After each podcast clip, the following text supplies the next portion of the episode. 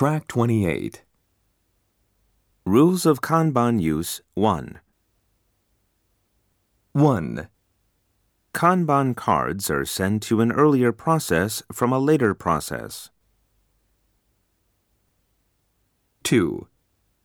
A subsequent process picks up items from a preceding process as indicated by Kanban cards. 3. A downstream process operator withdraws only what is shown on Kanban cards. 4. A preceding process should not produce any items before receiving Kanban cards. 5. An earlier process produces only enough parts to replace those withdrawn by a later process. 6.